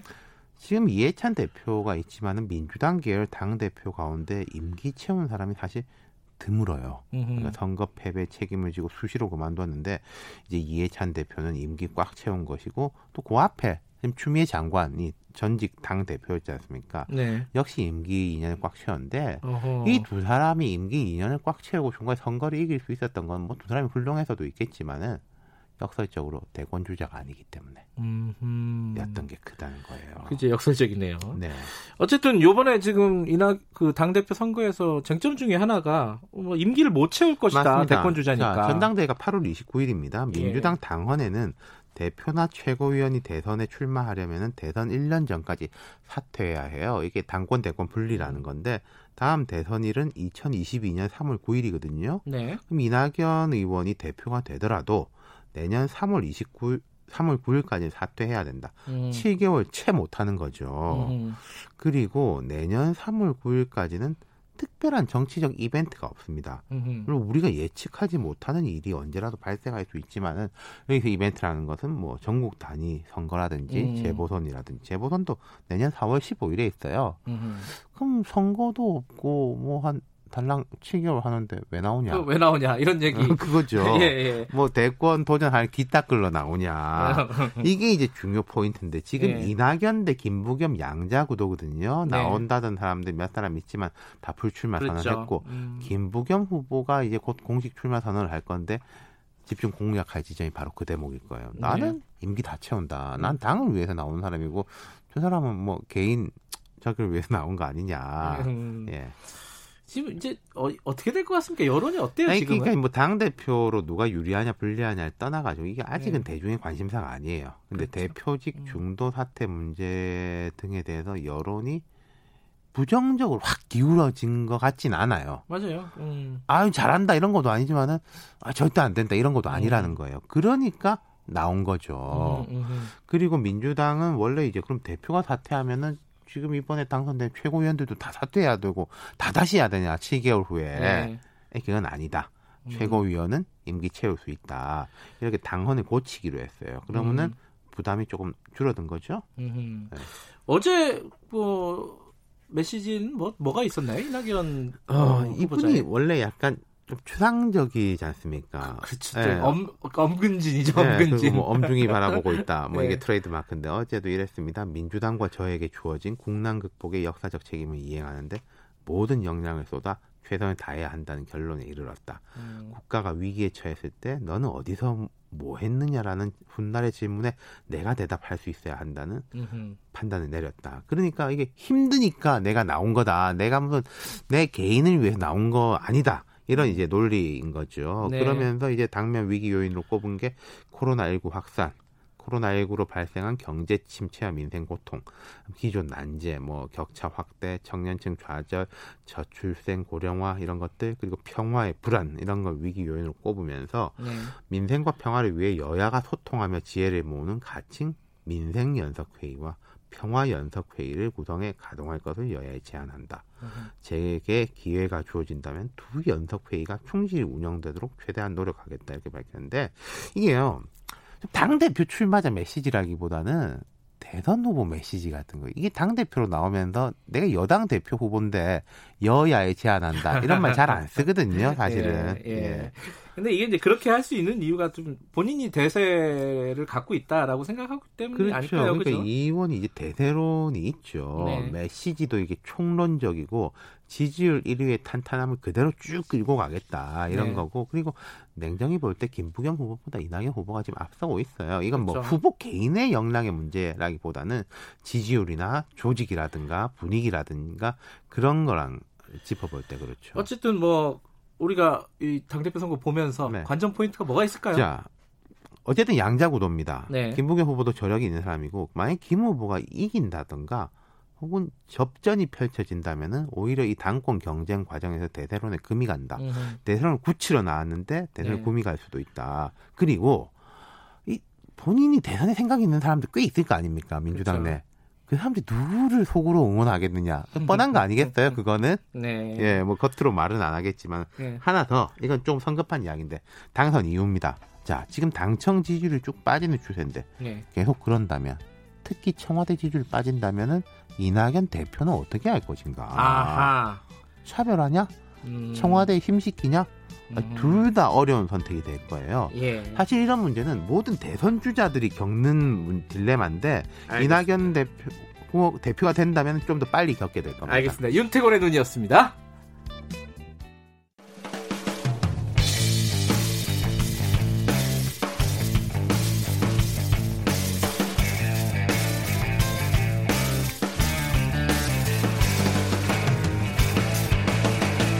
김경래의 최강 시사. 네, 매주 수요일 어, 우리 사회 곳곳의 작은 목소리를 직접 들어보는 시간입니다. 지금은 을밀 때. 오늘은 119 구급대원 목소리 좀 들어보겠습니다. 어, 최근에요. 음, 응급 환자를 싣고 가는 구급차가 접촉 사고가 났는데 택시 기사가 사고 처리하고 가라, 보험 처리하고 가라 이게 막아가지고 나중에 이제 결국은 그 이송된 응급 환자가 어, 병원에서 사망하는 사건이 있었습니다. 어, 택시 기사를 처벌해 달라는 국민 청원도 있었고 이게 이제 어제 오늘 일은 아닙니다, 사실. 어, 119 구급차의 문제도 있고 또 사설 구급차의 또 문제도 있고 어, 이게 잘 고쳐지지가 않아요. 어, 이 직접 어, 구급차를 운전하시는 분 연결해가지고 현장에서 어떤 고충을 겪고 계신지 얘기를 좀 들어보겠습니다. 어, 서울 공- 동대문 소방서 이근협 구급대원 연결해 보겠습니다. 안녕하세요. 네, 안녕하십니까. 지금 출근하셨나요? 아, 네, 출근했습니다. 아, 지금 이제 현장 상황은 아직 없으시고요. 예, 예, 예, 예. 예. 이렇게 연결해 주셔서 감사드리고요. 아닙니다. 직접 그러면 운전을 하시는 건가요? 아니면 이제 구급 어, 어, 다른 활동을 하시는 건가요? 네, 구급 대원으로 지금 현재 활동을 하고 있습니다. 그럼 보통 운전보다는 이제 뒤에서 환자들을 돌보는 어, 예, 그런 예, 역할을 예. 하시는 거네요. 그죠? 예, 예, 예, 맞습니다. 근데 어, 현, 현재 이, 이 사건 뉴스 보셨을 거고요, 당연히. 그죠? 예, 예. 이런 사건들이 많이 있겠죠. 이게 급하게 항상 갈 수밖에 없는 차기 때문에 사고의 네, 위험은 항상 상존하잖아요. 그죠? 예, 예. 직접 경험하신 일도 있으세요? 이런 사고들을? 아, 예, 뭐, 사고들도 많고요. 네. 일단은 가장 문제가 되고, 언론에서도 많이 나오는 게 이제, 그, 구급 차량이, 나 혹은 긴급 자동차가 이동을 해- 하고 있을 때, 이제, 피항하지 않거나 혹은 이제 그 진로를 방해한다는 등 그런 업무가 상당히 비일비재합니다. 안 믿겨져요? 아, 예, 예. 어, 그거 왜 그렇죠? 아, 일단은 뭐 안 들리는 경우도 있겠지만 이제 워낙에 그 다들 다수의 구급 차량들이 존재하다 보니까 음. 이미 이제 그런 부분에서 약간 오해도 발생을 하는 것 같고요. 음. 일단은 예전보다는 많이 좋아지긴 했지만 네. 간혹 이제 저희 119 구급대 같은 경우나 혹은 긴급 자동차가 통행을 할때 예. 이제 진로 방해를 하는 경우가 종종 발생을 합니다. 그 오해라는 게 그런 거잖아요. 이게 어, 특히 119 구급차는 그래도 좀 사람들이 좀 신뢰하는 편인데 예, 예. 특히 이제 사설 구급차 같은 경우에는 아니 급한 것도 아닌데 이게 그냥 운전자 편하려고 사이렌 켜고 다니는 거 아니야? 뭐 이런 오해들을 간혹들 하잖아요. 그죠? 예, 맞습니다. 아, 그걸 참 어떻게 해야 되나. 이런 오해를 뭐 한순간에 오해하지 마세요. 그런다고 풀리는 게 아니라서. 그죠? 예, 예. 이, 이런 경우는 뭐 정부 차원에서도 지속적으로 음. 그 조정을 하려고 계속 시도를 하고 있는 걸로 알고 있는데 네. 사실상 이게 쉽지가 않은 거는 현실이니까 예. 예, 좀 안타깝죠. 이번 근데- 사건 같은 경우 예. 는 되게 매우 안타깝게 생각을 합니다. 요번 사건에 보면은 어 사실 이제 그 약간 그 운전자하고 택시 기사하고 이게 약간 싸우는 과정에서 이런 얘기를 했어요. 운전자가 택시 기사가 어 환자 죽으면은 내가 책임지겠다. 예, 예. 아, 이, 이 얘기는 어, 들으셨을 때 어떤 느낌이 드셨습니까? 현장 대원으로서는. 아, 너무 안타깝죠. 네. 예. 예. 정확하게 저희도 그 사고 현장이 있었지 않았기 때문에 네. 저희가 어떻게 잘잘못을 음. 따진다거나 혹은 시시비비를 할 수는 없는 상황이긴 하지만 네. 제3자로 혹은 현장에서 활동하고 있는 대원으로 봤을 때는 네. 매우 안타깝게 생각을 하고 엄청 안타까운 사건이었다고 생각을 합니다. 그런데 만약에 앞에서 진로를 방해하거나 이게 막거나 이런 차들은 그러면 어떻게 하세요? 현장에서 대처를 해야 될 거잖아요. 그죠? 예, 저희가 이제 어. 그런 경우에는 이제 사이렌을 울린다든가 아니면 안내 방송을 해서 음. 그 피항을 할 수 있도록 조치를 하고 있습니다. 현재는. 예. 아, 그런 경우도 있어요. 지금 뭐 출근길이라서 지금도 차가 많이 막힐 텐데, 아, 막 차가 막히고 이런 상황에서 비켜주기가 좀 애매한 상황이 있어요. 운전자로서 보면은. 네, 맞습니다. 뒤에서 막 구급차가 막 급하게 오긴 하는데, 내가 이거 어디로 비켜줘야 되지? 비키, 비키다가 사고가 나면 내가 책임져야 되는 건가? 막 이런 생각들 가지시는 분들이 있을 것 같아요. 예. 요령이라든가 어떻게 해달라. 이제 뒤에서 이제 구급차가 오면은 이런 걸 좀 말씀을 해주셨으면 좋겠네요. 예, 예, 그 이게 저희 나라도 이제 많이 도입이 되는데 이제 유럽 같은 경우에는 네. 이렇게 긴급 자동차 통행로 형성이라 그래서 음흠. 그 만약에 4차로가 있으면 중앙에 이제 주행선이 있는데 예. 그선 하나를 이제 형성을 하는 거죠. 근데 네. 저희 나라 도로폭상 이제 넓지가 않다 보니까 사실상 음. 엄청 막혀 있는 도로상에서는 솔직히 피항하기가 사실상 쉽지는 않습니다. 사고 우려도 되고 이러다 보니까 음. 그렇죠. 예. 예 그래서 현실적인 문제에 부딪히게 되면 네. 이제 그런 부분에서는 쉽지 않은 걸로 알고 있습니다. 근데 이렇게 어 차를 비켜주지 않거나 급하게 지금 구급차가 지나가는데 소방차나 구급차나 이런 게 지나가는데 비켜주지 않아서 방해를 할 경우에는 처- 지금 법적으로는 어떻게 지금 처벌이라든가 이런 게 이루어지나요? 예, 저희가 이제 소방 기본법상에 보면 네. 소방 활동 등의 방해가 있을 경우에는 예. 이제 5년 이하의 징역 또는 5천만 원 이하의 벌금을 이제 부과하고 있고 어허. 실질적으로 저희가 또 부과하는 법이 이제 긴급 자동차 통행 우선이라 그래서 네. 그 진로를 방해한 경우에는 100만 원의 과태료가 바로 부과가 되게 음. 지금 시행을 하고 있습니다. 아하. 그럼 법은 그렇게 좀 마련이 돼 있는데 실제로 처벌이 되는 경우도 보셨어요? 아, 예, 실제로 지금 현재 음. 그 과태 100만 원 과태료 같은 경우는 네. 실제로 현재도 처벌이 되고 있습니다. 아, 그렇군요. 예, 예. 근데 요번에 사건처럼 사설 구급차들은 또 이런 어떤 조항에 해당되지도 않잖아요, 그죠? 예, 맞습니다. 왜냐하면 소방기본법에 적용을 받지 않기 때문에. 음, 예. 이 사설 구급차 모시는 분들은 아, 좀 힘든 부분이 더 하나 더 있는 것 같아요, 그죠? 그렇죠. 이제 음. 그런 상황이 됐을 때 법적인 부분에서 취약을 한 거는 사실이기 때문에 네. 이제 그런 제도적인 개선이 필요할 걸로 보여집니다. 음, 그런 것들은 조금 마련을 했으면 좋겠다. 어, 예, 예, 제도적으로. 예, 예. 이런 생각은 들고 어 지금 이제 사실은 이- 이 코로나 19 때문에 구급 대원들이 더 바쁘지 않으세요 혹시 아, 업무라든가 뭐 이건 게 이건 저희뿐만 아니고 온 국민이 아마 지금 그렇긴 하죠. 가장, 예. 예, 가장 크게 그래도 가장 다가오는 부분이라. 예, 바, 바쁘, 바쁘신 곳 중에 하나가 119 구급대가 아닌가라는 생각이 들어가지고 예, 예, 맞습니다. 어, 환자가 더 많이 늘었어요. 이송할 수 있는 이송해야 네, 되는. 이송을 하는 경우도 많이 늘었고요. 네. 일단 저희가 이제 코로나19 대응 기관이다 보니까 네. 이제 그 뭐 그런 접촉자라든가 아니면 음. 그런 감염에 그 노출되어 있는 경우에 이제 네. 현장에서 출동을 했다가 이제 동선에 대한 허위 진술이라든가 아니면 증상을 숨긴다든가 음. 이런 식으로 이제 하셔서 저희가 네. 이제 격리된다든가 아니면 소방서 자체가 이제 네. 폐쇄가 되던가 음. 아니면 더 나아가서는 의료기관 자체가 폐쇄가 돼서 의료 공백이 상당히 많이 발생을 하다 그렇죠. 보니까 예. 예전에 비해서 이제 그 현장 활동하는 데는 쉽지가 않은 건 음. 사실입니다. 이게 지금 간호사분들도 보면은 그 업무가 너무 힘들어갖고 번아웃 된다. 예, 뭐 예. 이런 얘기들 많이 하고 그런 호소를 많이 하세요. 예, 구급대원들은 상황이 어떤가요? 그런 게 좀 아, 있을 저희도 것뭐 같아서요. 번아웃 증후군이라 예 맞습니다. 예. 번아웃 증후군이라든가 아니면 외상후 스트레스 장애가 항상 노출이 된다라고 이제 음, 언론에는 많이 나와 있어서 네. 이제 대부분의 국민들은 알고 계신데 이제 저희 같은 경우는 이제 자체적으로 동호회 활동을 많이 독려를 해주고요. 네. 아니면 심리 치료 같은 심리 지원단이 있어서 네. 저희가 익명으로 보장도 되고 이제 힘든 시기에는 이제 그 부분에 대해서 저희가 조치를 받을 수 있게 네. 그 지금 제도적으로 마련이 되어 있습니다. 예. 그 이근엽 대원님한테 어, 그거 하나는 여쭤봐야 될 것 같아요. 그 일하시면서 지금 몇 년째 일하시고 계신 거죠? 네, 지금 12년째 일하고 네, 베테랑이시네요. 아, 아닙니다. 그 동안에 어, 가장 보람됐던 순간 이런 건 어떤 게 있는지. 예. 가장 이제 저희 구급 대원이 가장 보람을 느끼는 거는 이제 가장 많이도 나와 있고 홍보도 되고 있는 신정지 이제 예. 상황에서 이제 그 보호자나 혹은 다른 가족분들이나 동료분들이 보는 앞에서 갑자기 이제 발생을 해서 네. 이제 사경을 헤매다가 다시 안전하게 귀가 하고 이제 회복이 돼서 귀가할 때가 가장 보람을 느끼고 성취감을 많이 느끼고 있습니다. 그러시군요.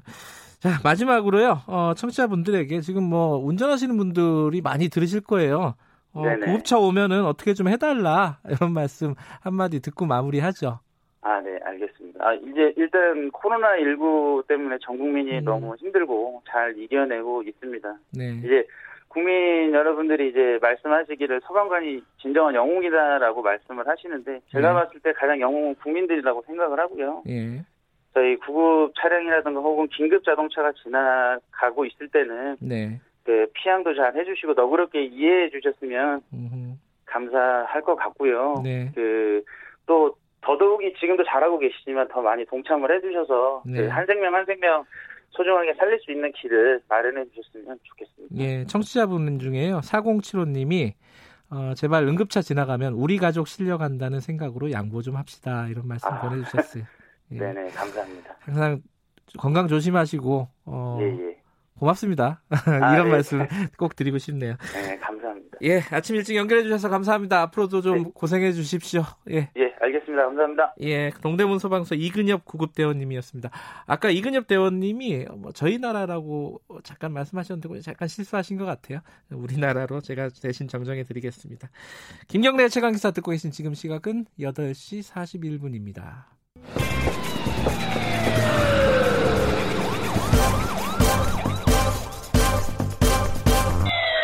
김경래 최강 시사. 네, 아까 어, 잠깐 말씀드렸었는데 아니 오늘 어, 퀴즈하고 관련이 있는 분이군요. 어, 스티븐 비건 미 국무부 부장관 겸 대북 특별 대표가 어제 우리나라에 도착을 했습니다. 이제 북한과의 대화를 위해서 온 것이냐, 아니면 뭐 우리나라와 관련된 뭐 방위비 협상 때문에 온 것이냐, 뭐 여러 가지 말들도 있고 추측도 있고 어찌됐든 우리나라 어, 외교 안보 라인하고 지금 계속 회동을 할 예정입니다. 북한은 여기서 좀 싸늘한 반응을 내놓고 있고요. 이 상황 어떻게 읽어야 될지 어, 김준영 국립외교원장님과 얘기 나눠보겠습니다. 원장님 나와 계시죠? 네, 안녕하십니까. 예. 어, 일단 비건 부장관이 온 이유 뭐 여러 가지로 얘기들이 나오고 있는데 가장 중요한 이유가 뭐라고 보십니까? 근데 지금 중요한 상황이 벌어졌지 않습니까? 사실 네. 코로나가 아니었다면 훨씬 더 빨리 왔을 거고요. 네. 어, 북한 특별 대표라는 직책을 맡고 있기 때문에 네. 사실 상황 때문에 늦게 온 것이라고 볼 수 있거든요. 근데 음, 아, 아무래도 전체 상황을 관리하기 위한 목적이 제일 큰 것 같습니다. 네. 그러니까 북한이 이제 연락 사무소를 폭파하고 네네. 지금은 이제 약간 소강 상태긴 하지만은 네. 어, 말씀하신 대로 어, 늦은 거다 오히려 지금 코로나 때문에 어, 늦게 온 것이지 더 일찍 왔어야 되는 상황이다 이런 말씀이신데 그런데 올 때 미 국무부가 그 얘기를 했어요. 그 핵과 관련해서 북핵과 관련해서 FFVD 이제 뭐 최종적이고 완전하게 검증된 비핵화 요걸 조율, 조율을 강화할 계획이다 이렇게 밝힌 걸 보면은 과거하고 좀 약간 좀 다른 거 아니냐 어, 어떻게 해석하십니까 이거는? 그러니까 부- 어, 미국은 늘 두 가지 입장을 꼭 얘기를 합니다. 하나는 북한의 비핵화에 대해서는 흔들림 없는 원칙이다라는 네. 걸 적어도 국내의 강경파들이나 그 미국 국내 상황에서는 양보하지 않는다는 그건 대원칙이니까 그 네. 한 다음에 그 다음에 이제 얘기하는 것이 대화에는 열려 있다. 북한이 음. 나와서 얘기하자. 이게 지금 사실상 북한 미국의 그 변하지 않는 두 원칙이거든요. 근데 네. 이것이 이제 어떤 방식으로 표현되느냐. 음. 그 다음에 이제 어, 오기 전에 이 말을 해서 선을 긋느냐 이런 부분에 대한 약간 미세 조정인 거지. 예. 뭐 완전히 뭐 미국이 입장이 달라졌다고 보지는 않고요. 음. 어, 이런 얘기를 한 이유는 어, 미국 내부에서 북한에 대한 좋지 않은 여론들이 있고 네. 말씀하신 것처럼 폭파한 상황인데 네. 혹시라도 가서 양보하는 거 아니냐 음흠. 지나치게 그렇게 되면 미국 대선에서 불리하게 작용할 수 있기 때문에 네. 그런 부분을 이제 국내용으로 강조한 것 같습니다. 음. 뭐 북한 인권 문제 언급한 것도 마찬가지로 맞습니다. 예. 예, 마찬가지 메시지라고 보면 될것 같고. 자, 그러면은 지금 상황에서 사실은 어, 하노이 no deal 이후에 어, 이 미국의 입장이 완전히 변한 거 아니냐. 왜냐면은 별로 뭐 만난 적도 없고 얘기도 오간 게 없고 진전 상황도 없는 것 같아 가지고요. 어, 예, 우리가 뭐 사실상 지금 두고두고 하노이 때가 아쉬운 거죠. 네. 그쪽에 뭔가 가시적인 성과가 있거나 합의가 있었으면 될 텐데. 네. 근데 그 이후에 트럼프 대통령이나 미국의 입장을 보면 네. 뭐더 진전되기를 원하지만 적어도 트럼프 대통령은 북한이 핵실험을 하지 않고 장거리 미사일을 발사하지 않는다는 거에 대한 관리, 그러니까 네. 그거는 깨지면 안 된다는 걸 이제 마지노선을 잡고 있기 때문에, 네. 그러니까 그 부분에 대한 관리라고 또 볼 수 있는 측면이 있습니다. 혹시라도 지금 북한이 도발 수위를 물론 지금 보류를 시켰지만 네. 계속 북- 미국이 안 움직일 것 같을 때 북한이 전체 판을 깰 수도 있다는 우려는 음. 있거든요. 왜냐하면 북한 문제는 미국의 대선에서 긍정적일 때 성공할 때는 큰 영향을 못 끼치지만. 반대로 이것이 나빠질 때는 오히려 뭐 마이너스 요인이 되기 때문에 관리의 필요성이 좀 있다고 봅니다. 음, 그 관리의 필요성도 있지만은 다시 좀 대화를 재개하려는 어떤 메시지를 주려는 측면도 있다고 봐야 될까요? 어떻습니까? 그그 부분- 미국의 태도는? 사실 예. 그 부분이 우리가 좀 기대를 할 부분이고 그랬으면 좋겠는데요. 네. 근데 이제 사실상 아까 말씀하신 것처럼 북한도 아예 전제를 해버렸습니다. 그러니까 예. 와서 그냥 원칙을 말하거나 이벤트를 하거나 예. 뭐 10월에 선물을 바라나 음. 그런 것들은 기대하지 말라. 이 말은 무슨 말씀이 무슨 말이냐면 예.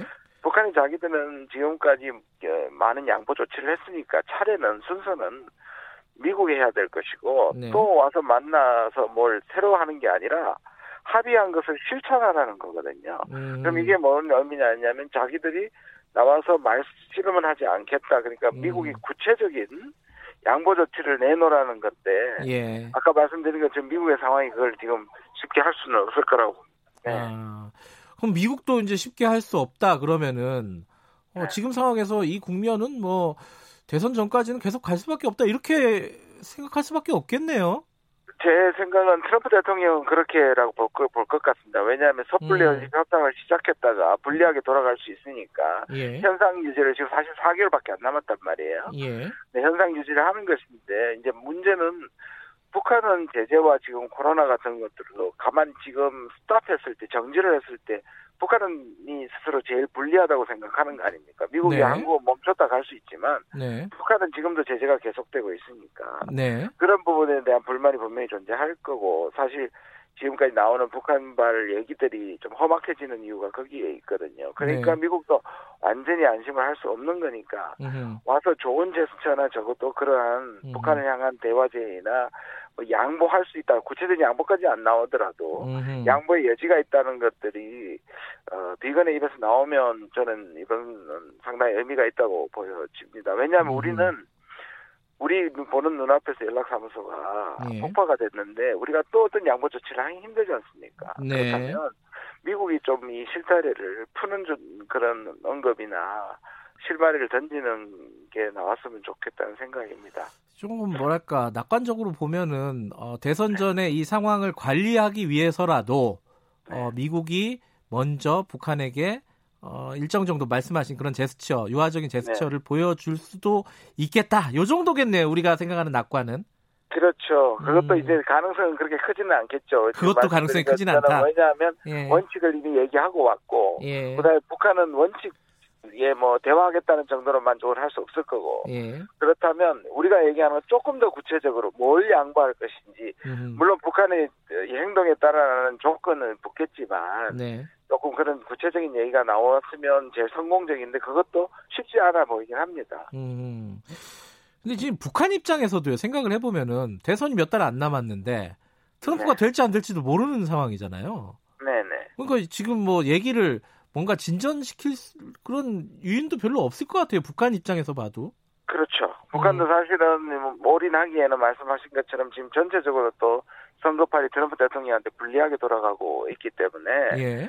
북한도 뭐를 걸 수는 없죠. 예. 그러나 이제 미국 자- 그 이유 때문이라도 미국은 이 상황을 현상 유지로 가는 것이 낫겠다는 것이고 북한은 그렇게 갈 경우 자기들이 제재해서 자기들만 손해 본다는 것이고 그렇기 음. 때문에 강하게 나가서 오히려 차후의 협상에서도 유리한 위치를 참 차지하겠다는 음. 생각들이 있을 겁니다. 그런데요. 요번에 이제 비건이 온 게 이제 북한에 대한 메시지라든가 북한용일 수도 있지만은 지금 한국에 외교안보 라인이 다 이제 교체가 됐잖아요. 네. 어, 근데 여기에 대한 어떤 정지 작업? 왜냐면은 지금 이인영 통일부 장관 후보자 같은 경우에 한미 working group에 대한 얘기를 꺼냈어요. 네. 어, 내정되자마자 이게 이제 사실 지금까지 이제 남북 관계의 걸림돌 중에 하나가 working group이 좀 발목을 잡고 있었던 거 아니냐 이런 제- 문제 제기가 있지 않았습니까, 그죠? 예, 예. 이 부분에 대해서는 어떤 얘기가 지금 진행이 될 수 있을까요, 미국하고? 근데 이제 초기에는 분명히 그런 측면이 있고요. 네. 또 통일부 입장에서는 뭔가 제재 문제 이런 것들이 협의할 때 네, 지금까지 한국이 미국보다 지나치게 제재 해자들 것들은 너무 유연한 거에 대한 그런 모니터링을 하거나 좀 통제하는 측면이 조금 있었지만요. 예, 제가 아는 한에서는 뭐 작년 말부터 올해까지는 예, 이 working group을 통해 가지고 미국을 상당 부분 네. 여러 부분에서 설득시킨 걸로 알고 있기 때문에 음흠. 이 자체가 문제라기보다는 저는 네, 이 부분을 어떻게 활용하느냐의 문제인 것 같습니다. 음흠. 그 예컨대 이제 working group이 한미 working group이 표면적으로 보면 이제 협의체, 수평적인 협의체인데 실제로는 이제 미국과 우리의 이제 수직적인 어떤 어, 상하관계 같은 형태로 지금 내용은 지금 가고 있는 거 아니냐 이런 문제 제기에는 원장님께서는 그렇게 크게 동의하시는 부분은 아니네요, 그죠? 왜냐하면 미국은 워낙에 다양한 음. 부서들이 있고 그 부서들의 자율성이 꽤 있기 때문에 음흠. 그 그것들을 종합해서 우리가 한 예를 들어서 워킹 그룹만 설득시킨다면 네, 다른 부처들에 대한 것들을 생각을 좀 덜 할 필요가 있고 네, 또 미국이 워낙에 많은 그 어, 북한 문 에, 세계적인 문제를 다루고 있기 때문에 집중할 수 있는 채널 자체에는 문제가 없다고 봐요. 그러나 이게 음. 이제 태생적인 게 등장했고 네, 우리가 나 우리가 좀 진전된 얘기를 했을 때 그거를 좀 어느 정도 제어하는 역할을 했기 때문에 그렇게 비치는 측면이 있다고 봐요. 그렇다고 해서 이거를 한- 미국과 충돌을 각오하고 이것을 뭐 없앤다거나 네. 또 다른 걸 만든다는 것보다는 오히려 여기에 있는 것들을 활용하는 게 좋다고 생각하고요. 네. 말씀드린 것처럼 최근에는 우리가 목소리를 좀 내는 경향이 더 커졌기 때문에 음흠. 이 자체의 문제 삼는 거는 뭐 저는. 뭐 예, 불필요하다고 봅니다. 그 이인영 내정자가 이런 얘기를 했어요. 그 working group에서 할 수 있는 일과 그 네. 바깥에서 할 수 있는 일을 좀 구분해서 봐야 된다. 그렇죠. 그것도 음. 물론 맞는 말입니다. 예. 네네. 그러니까 그러면 working group 지금까지는 바깥에서 할 수 있는 일도 working group에 좀 매달려 가지고 어 이게 제대로 못 하고 있었다라는 뜻으로 읽을 수도 있잖아요. 거꾸로 네, 보면. 그렇죠. 어, 예. 부통일부 입장에서는 그렇게 볼 수도 있고요. 네. 어, 말씀드린 것처럼 그게 모든 도깨비 방망이는 아닌 것이고, 예. 그 working group을 실무적인 거, 뭐 제재 면제 조항이라든지 이제 실무적인 것들을 주로 하게 되니까, 네. 그 크게 전체의 방향을 정한다든지 방향을 바꾼다든지 하는 것은 어, 통일부 장관이라든지 또는 음. 안보 라인의 top 라인에서 네. 어, 저는 동시적으로 이루어지는 것도 맞는 얘기라고 생각합니다. 음, 요번에 이제 외교 안보 라인이 이제 어, 다 교체가 되는 되면서 어떤 우리가 정책적인 어떤 큰 변화가 있을 거라고 보십니까? 어떻게 예상하세요? 지금 상황을? 그, 뭐, 뭐, 일신하는, 실신하는 측면은 있- 있다고 보는데요. 북한은 음. 지금에 뭐, 화가 났다 그럴까요? 네. 우리에 대해서, 불든 약속만 하고, 이벤트만 하고, 실질적으로, 네. 어, 실천을 하지 않는다는 불만인데, 결국은 사람이 바뀌어서 그런 것들을 전체적으로 변화해내는 모습들에 주목하는 것이지, 음, 뭐, 그 자체가 북한에게 바로 긍정적인 신호를 줄 것 같지는 않습니다. 음. 근데 이제 야당에서는 그런 얘기 하잖아요. 이 요번에 내정자들을 보면은 어, 북한에는 좀 친숙한 친근한 인물들이 많은데 미국하고는 굉장히 좀 멀다. 요번에 인사들이. 요거는 요런 평가에 대해서는 어떻게 생각하십니까? 지금 한미 관계가 워낙 좋기 때문에요. 예. 뭐 오히려 한국하고 지금 미국이 문제가 있는 게 아니잖아요. 우리가 네. 문제가 있을 때는 네. 문제가 있는 쪽을 변화를 시키는 음흠. 않습니까? 거기에 적합한 사람들. 네. 그렇게 본다면 한미가 이렇게 한미 동맹이 좋을 좋고 또 대통령과의 관계가 좋을 때는 오히려 네. 북한을 설득해내는 방법 쪽으로 생각을 한다면 음. 전잘 된 인사라고 생각합니다. 그래요.